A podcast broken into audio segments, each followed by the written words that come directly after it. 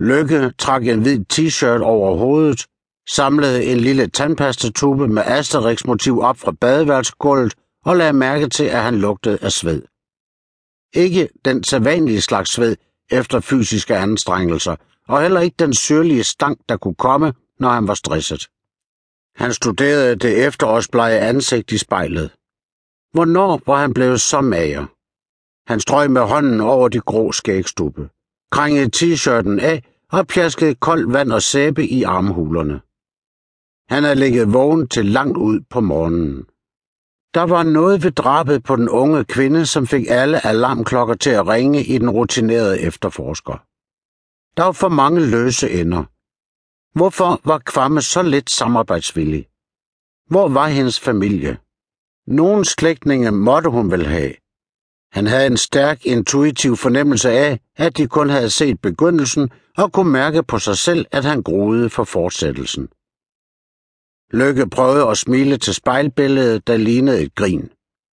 56 år.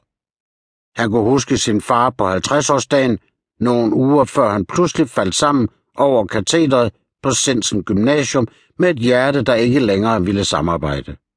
De lignede hinanden mere og mere. Jeg må huske mine piller, tænkte han, mens han tog t-shirten på for anden gang. Kolesteroltallet skulle ned, ifølge lægen. Han hørte Sonjas regelmæssige vejrtrækning, da han listede sig forbi den halvåbne soveværelsesdør. Det var ham, der stod først op. Det gav ham en lille halv time for sig selv frem til klokken syv.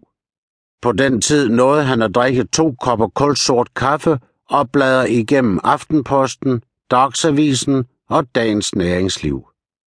Dagsavisen kun fordi han var vokset op hos en mor, som insisterede på at holde Arbejderbladet.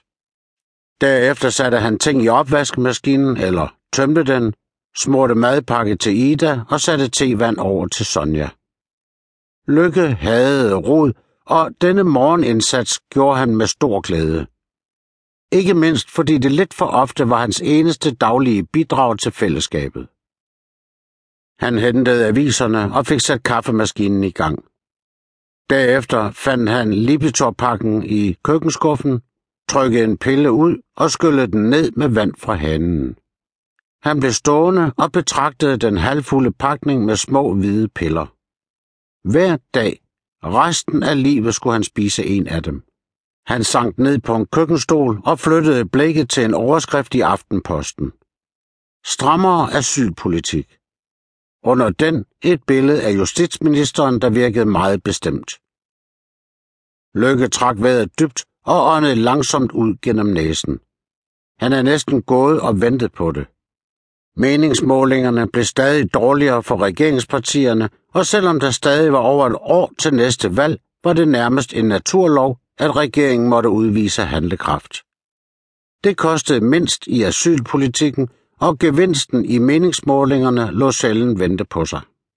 For Lykke betød det en stadig mere udtyndet flok medarbejdere, fordi alle afdelinger måtte afse folk til asyl- og udvisningssager.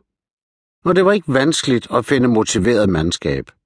Almindelige politifolk, som arbejdede med hjemtransport af asylsøgere, kunne med overtidsbetaling tjene op mod 1 million om året. Lykke fandt sit krus frem. Sidste års julegave fra Ida. Dekoreret med en grøn elg under en stor orange sol, skænkede kaffe og tog et par forsigtige slurke. Hans tanker gik til Nadja Hatzik. Var det et drab med racistiske motiver? Ingenting pegede egentlig i den retning. For det første var kvinden godt integreret i det norske samfund. For det andet var hendes computer og mobiltelefon forsvundet. Det kunne tyde på to ting. Enten havde hun været udsat for røveri, eller også var hun blevet dræbt af en, hun kendte, som var bange for, at han kunne spores via hendes Mac eller mobil. Men så var der opsprætningen og vaskepulveret. Hej. Sonja bøjede sig ind over bordet og kyssede ham på munden. Selv efter otte år blev Lykke lettere overrasket og kejtet, når det skete.